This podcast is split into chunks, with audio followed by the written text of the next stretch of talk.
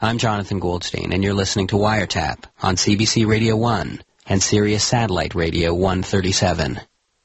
Today's episode, Man is the Rope Between the Ordinary and the Extraordinary.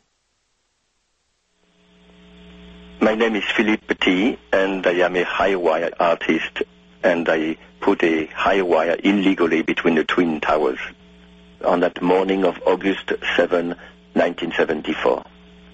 Since I was not born in the world of the circus where wire walkers perform, I discovered quite late, at 14 years old, that I wanted to walk on a tightrope, so I learned by myself at that age. And then at some point in 1968, I am 18 years old, and I am looking at some magazines and newspapers, and I see a photo of an architecture model of the Twin Towers. And the article reads, when those towers will be built, they will become the highest in the world. So right there, I draw a little line between the two rooftops with a pencil, and that was the beginning of my dream.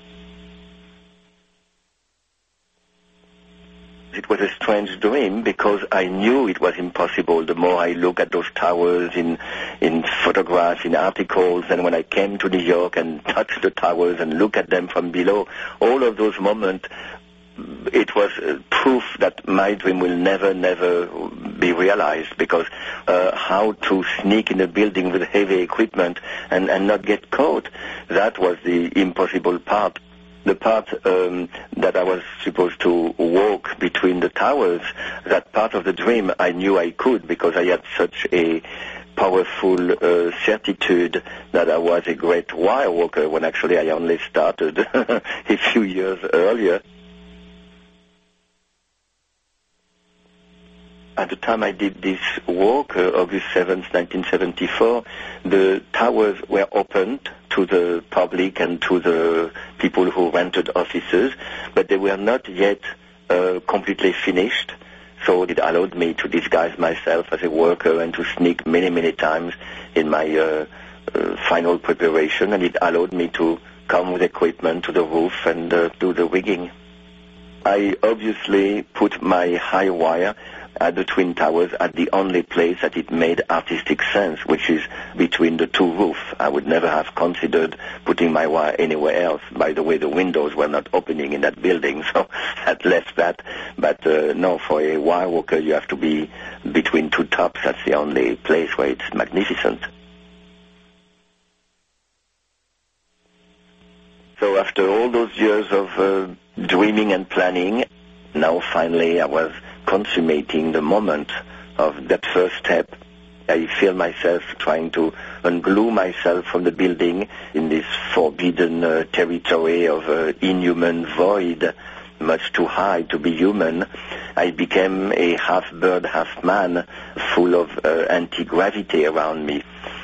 And at this height, it was much more than windy. There were turbulences. There were little dances of air forming between the Twin Towers. But anyway, I knew that after walking across once, I would probably be under the charm of the abyss, and I probably would want to perform. And I did exactly that, actually, and this was not planned. I did many moves on the wire. I even lay down. I did half a turn. I kneel. I saluted, and all that dancing between the towers.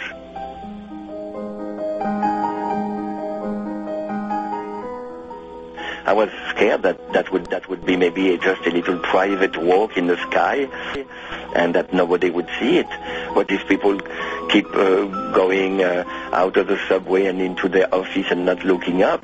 But fortunately, it became a performance from first a group of friends looking up. And you know, in a big city these days, when two people look up, then 10 people look up. And when 10 people look up, the whole street look up. And then the whole city looks up. So there is this instant curiosity. So I did have a big crowd, and people would scream and would applaud, and this sound would travel a quarter of a mile in the air and reach my ears and my heart.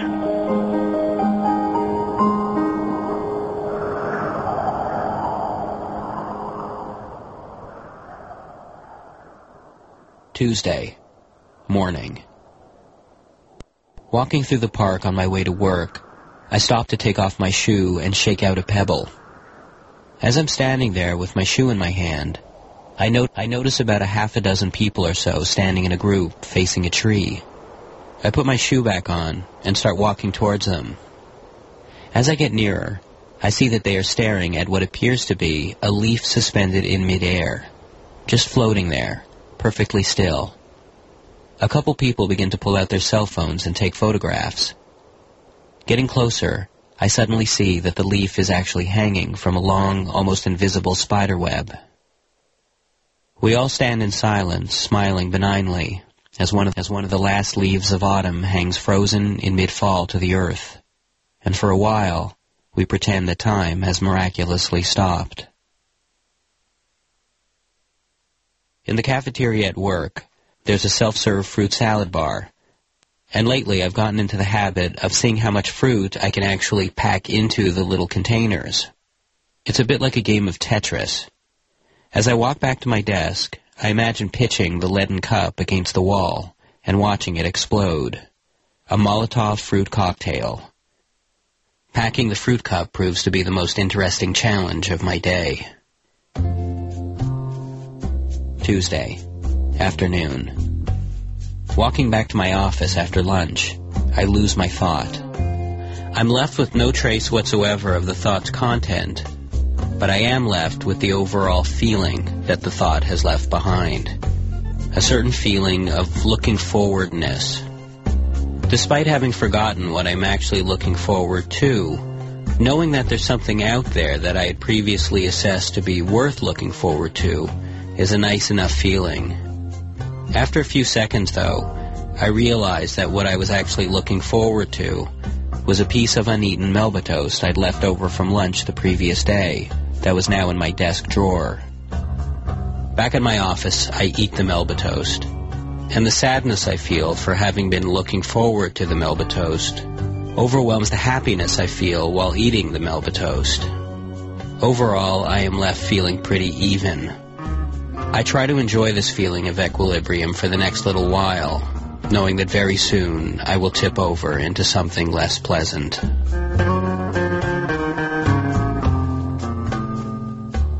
Tuesday, night.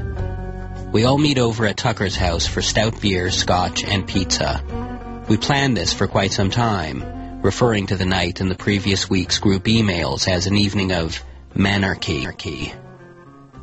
The six men participating show up at his apartment at 9 and begin drinking. We hunch over pizza takeout menus and study them in silence. We rub our chins like Talmud scholars, finally settling on the least Talmudic of pizzas, sausage. Afterwards for dessert, Josh excitedly tells us that he's brought us all something special. It just came out on the market, he says, pulling something out of a rumpled paper bag. A bacon chocolate bar, I ask. These are very exciting times, he says. I ask him why someone would feel it necessary to invent such a thing, and he pauses for a moment. It's how you get the kids to eat their bacon, he says. You're a regular Jessica Seinfeld, I say. Look, I agree it's a bold move, he says. Risky, even. We all try a piece and agree. Too bacony. Sadly, not all risks pay off. Wednesday, morning. I walk into my office, and the garbage can is empty.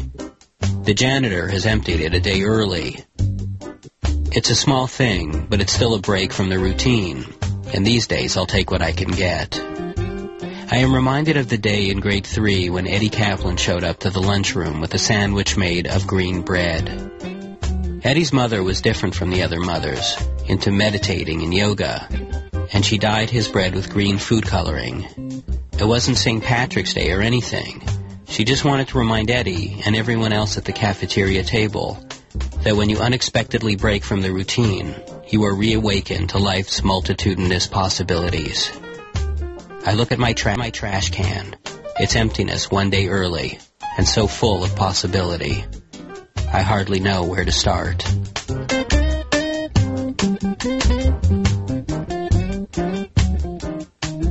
Thursday.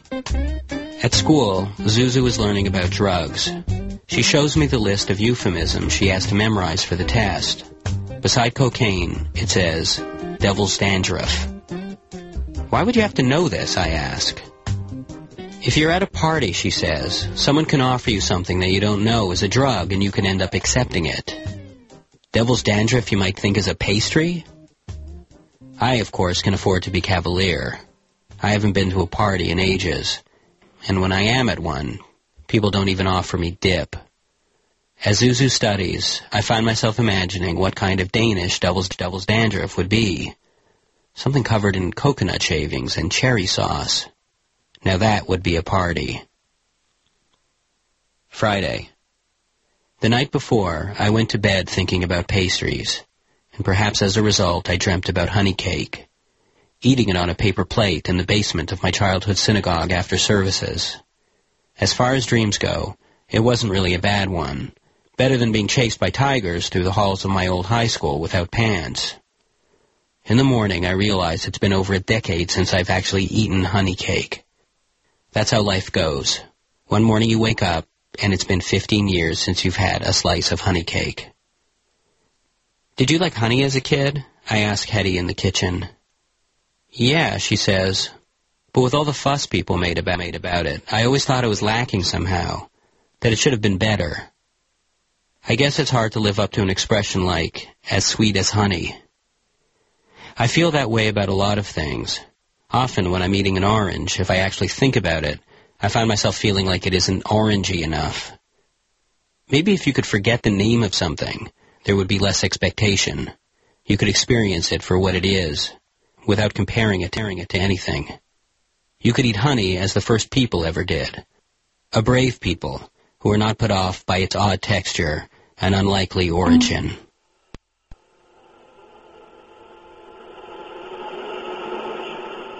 Hello? John, can you hear me okay?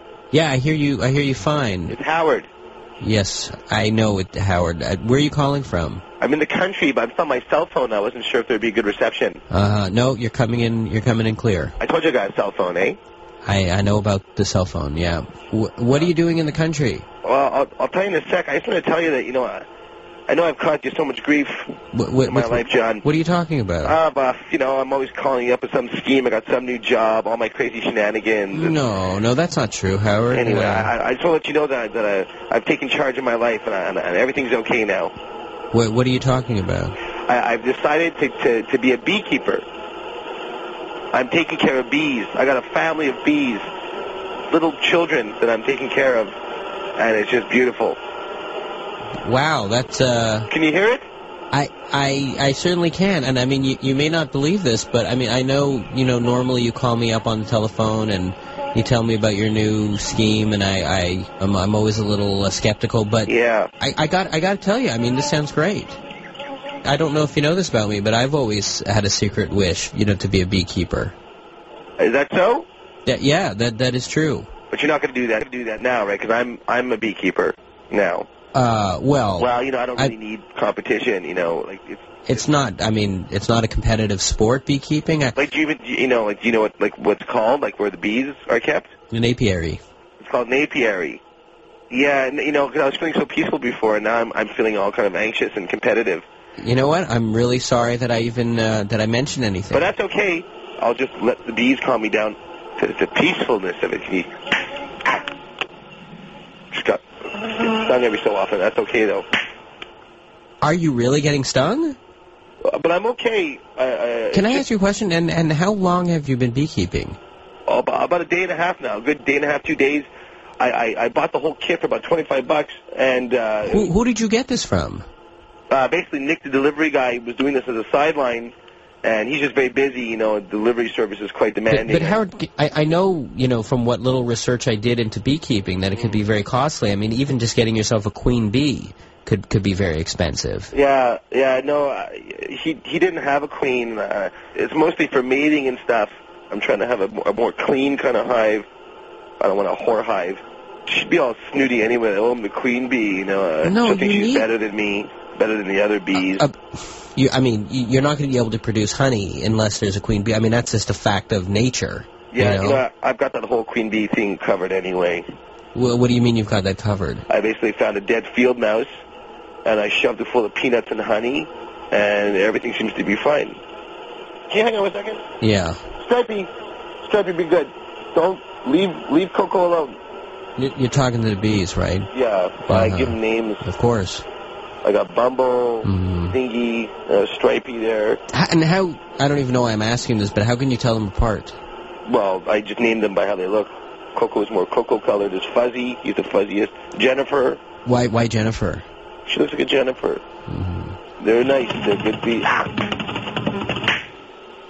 Your $20 kit didn't include a veil and gloves and stuff to wear? Yeah, it was all there. I opted out. I really want to be at one with the bees, you know. I flew on the bees. Oh, it stuck me in the neck, inside, in my esophagus, I think. Oh, Howard, that doesn't sound good. The neighbor's gesturing to me. Yes, sir? Okay. That's very rude. He told me I'm all swollen. She's basically calling me fat. I know I'm a little out of shape here. I've been sitting here eating honey for a day and a half. Wait, you've already started producing honey? No, not successfully yet. That'll eventually happen. Being around these bees has really put me in the mood for honey, so I bought a whole bunch of honey. I've just been eating a lot of honey, and I've been feeding the bees honey. They seem to like it. Kind of gorging themselves on it, actually. And I've been also trying to work on maybe as a sideline to have a bee beard. I thought maybe I've been kind of smearing myself with honey. That could be dangerous. I know, but I'm working on it slowly. I'm started off just a little bit on my chin. I'm trying to go for like a little bee goatee. Maybe then I'll work into like maybe a bee Van Dyke. Because you want to take this slow, right? Yeah, then I'll work my way up to the bee beard. And what's your plan? I mean, are you're going to go into the honey business? Eventually, honey will be part of this whole operation here. But, you know, I don't have the patience or the desire to sit there and start taking the honey and getting the cheesecloth and, you know, all this business. I'm just going to take the whole mess, you know, the honey and the parts of the hive and bits of leg, that kind of thing, a bit of a wing, whatever bees don't have the common sense to get out of there. And I'm just going to push it all through some kind of blender or grinder or something. But Howard, that sounds awful. I mean, it sounds disgusting, and no one wants to eat bees. Bears eat bees. When a bear goes into the woods and he puts his head in a hive and he grabs all the honey and bits of the honeycomb, he's licking off his face and he's rubbing his tummy and the bees. Well, a bear's a bear. I mean, it's an animal. It's a mammal. We're mammals. Some people, when they buy their orange juice, they want extra pulp. You know, it's not for everybody. Not everybody likes the extra pulp. But this is for those who really have a sense of, you know, the entire process. Okay, all right. Howard, honestly, I mean, this just seems like... Howard, how many times have you been stung? I'd say about every 20 to 40 seconds has been steady. I mean, do you even know if you're allergic to bees? I just think I need some air. Howard, you're outside. My mouth is so dry. Waiter, can I have a glass of ice water, please? Howard, who are you talking to? I don't know what you're saying. If you can just get some of these beads off me. No, Stripey, I don't want to make a beard now. I'm just going to lie down for a bit. Howard, you don't sound good. You know, you're just trying to undermine me again. How am I trying to undermine? I'm not... at me. You don't have your successful meat business yet. Okay, Howard. Don't spin the world on me. Why is everything spinning? You're trying to undermine me. Stingy! Even Stingy stung me. Uh-oh. Howard, can you just tell me where you are so I can come down there? I don't tell you anything. You stare for my bees. I don't want my bees. Howard, I don't want your bees. Stingy, run, fly, bubbly. Howard, tell me where you are. I'm going to come down there. Never. I'll help you. Stay away, backstabbing deep. Ow! Howard? Howard.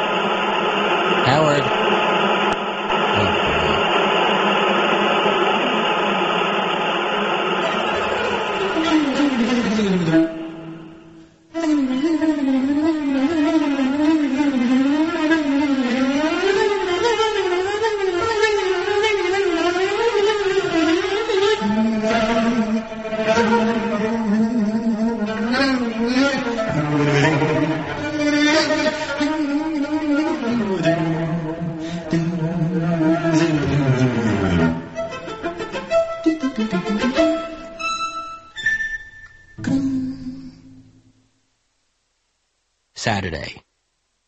I'm in New York, and the hotel I'm staying at has a scale in the bathroom called the healthometer. When the healthometer goes full circle, after it reaches 280 pounds, it still offers little numbers for the second lap around. So what this means is that beside the 10, 20, 30, and onward, in finer print, right beside those numbers, it offers other numbers, 280, 290, and so on. Now, what I like about this is that if you weigh 280, you don't have to feel like the heaviest man the healthometer team wants to serve. You can look at those numbers that come afterwards and think, I may be heavy, but there are some really heavy guys out there. And for this reason, I feel like scale should go all the way into the thousands. Because why not? To some extent, life is all about looking for whatever you can to make you feel like you're not the last stop, you're not the heaviest, you're not the worst, that there's always some guy out there. And this might account to some extent for the popularity of reality television.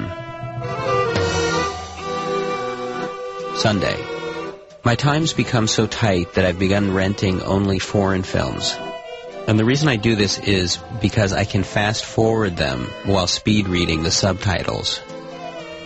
Employing this technique turns Austrian director Michael Haneke's The Seventh Continent, perhaps one of the most depressing films ever made, into a Keystone Cop short.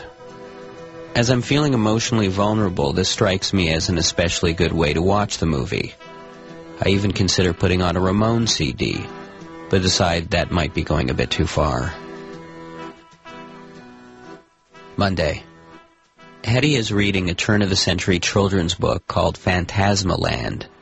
And in this book, as a show of politeness, when people are introduced, they doff their heads. In hearing Hetty explain it to me, I start to think about how arbitrary most of our salutations actually are. I mean, really, what's shaking hands, or the touching of lips? In Phantasmaland, staring into a person's exposed neck hole is probably a form of greater intimacy. For the rest of the day, I find myself thinking about how nice it would be to just be able to put your head on a shelf every once in a while and go out dancing. Tuesday. I'm in Vancouver talking to Shane Nelken, lead singer of The Awkward Stage. As well as being a musician, Shane is also a cremationist. And so, of course, after several drinks, the conversation turns to cremation. He describes the machine that is used to pulverize bones once the body's been through the fire, and he says there are often surprises. Some frail old ladies sometimes have the most invincible bones, he says. I decide to take this as a metaphor for something positive, a testament to finding strength in unexpected places, or something. It's been such a melancholic, rainy day, and I'm slightly drunk and willing to take whatever bit of enlightenment I can get. Thursday. I bring Zuzu home an etch-a-sketch keychain. She tries it out, then turns it upside down and shakes it. It doesn't erase. She looks at me as though to say, "Why must we always perform this dance of disappointment?" I tell her that I got her an etch-a-sketch like this one, this special etch-a-sketch, to encourage her in coming to accept the permanence of her decisions. "You cannot turn life over and shake it clean," I say. In truth, the toy is certainly defective, which accounts for why it was probably left behind on the back seat of a taxi in the first place. "Did you bring me home any chocolate?" asks Zuzu, chucking the toy aside. And lucky for me, I did.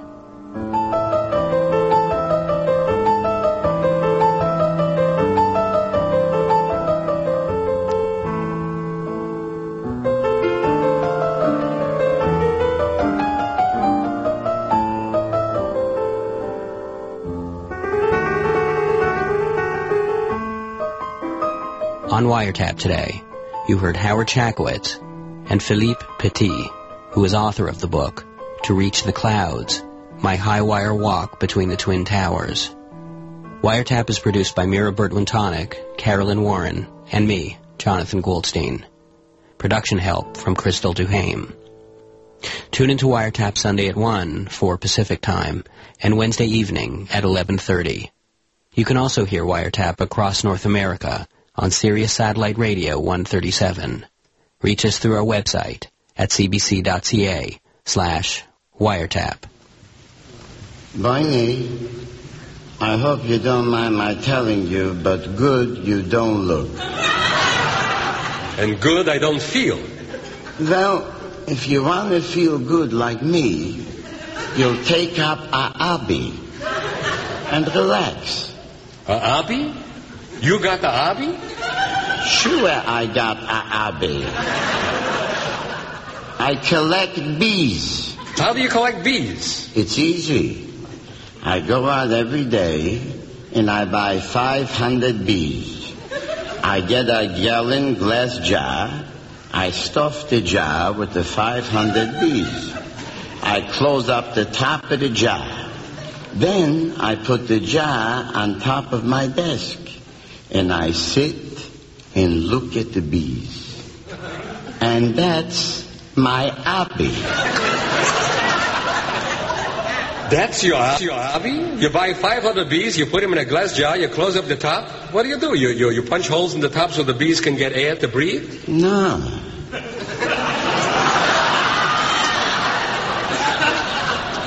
I don't punch holes in the top.